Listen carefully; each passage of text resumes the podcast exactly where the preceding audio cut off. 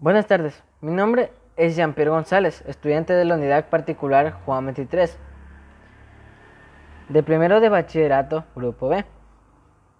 El día de hoy les voy a hablar de cómo podemos convertir las redes sociales, en este caso vamos a hablar sobre la plataforma de Facebook y Twitter, sobre cómo podemos convertirlas en mecanismos en los cuales nos van a ayudar con la expresión y hacer prácticas deliberativas.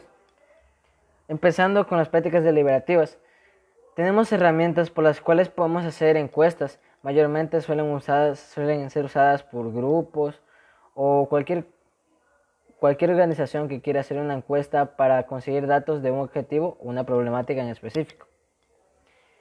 Tanto en Facebook como Twitter. Por otro lado, existen diversos movimientos, como por ejemplo las feministas o los que están en contra de la violencia de género.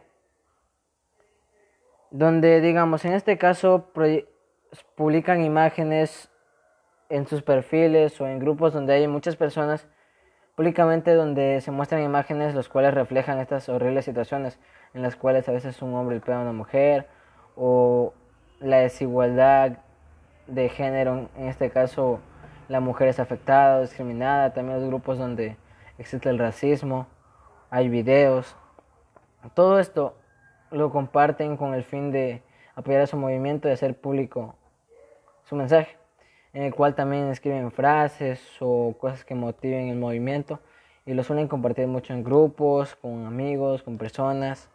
Y todo esto influye en los mecanismos de expresión que tienen estos grupos para difundir su mensaje con miles de personas o con la mayor cantidad de gente posible.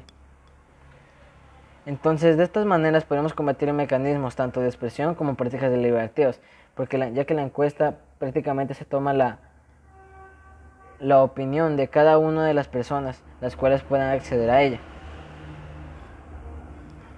Bueno, estos son los mecanismos que el día de hoy les vine a compartir, los cuales se pueden usar en tanto como en Facebook, en Twitter, ya que son unas plataformas las cuales tienen miles de usuarios y y por medio de grupos o publicaciones se puede difuminar todo esto. Entonces les quería agradecer por su atención.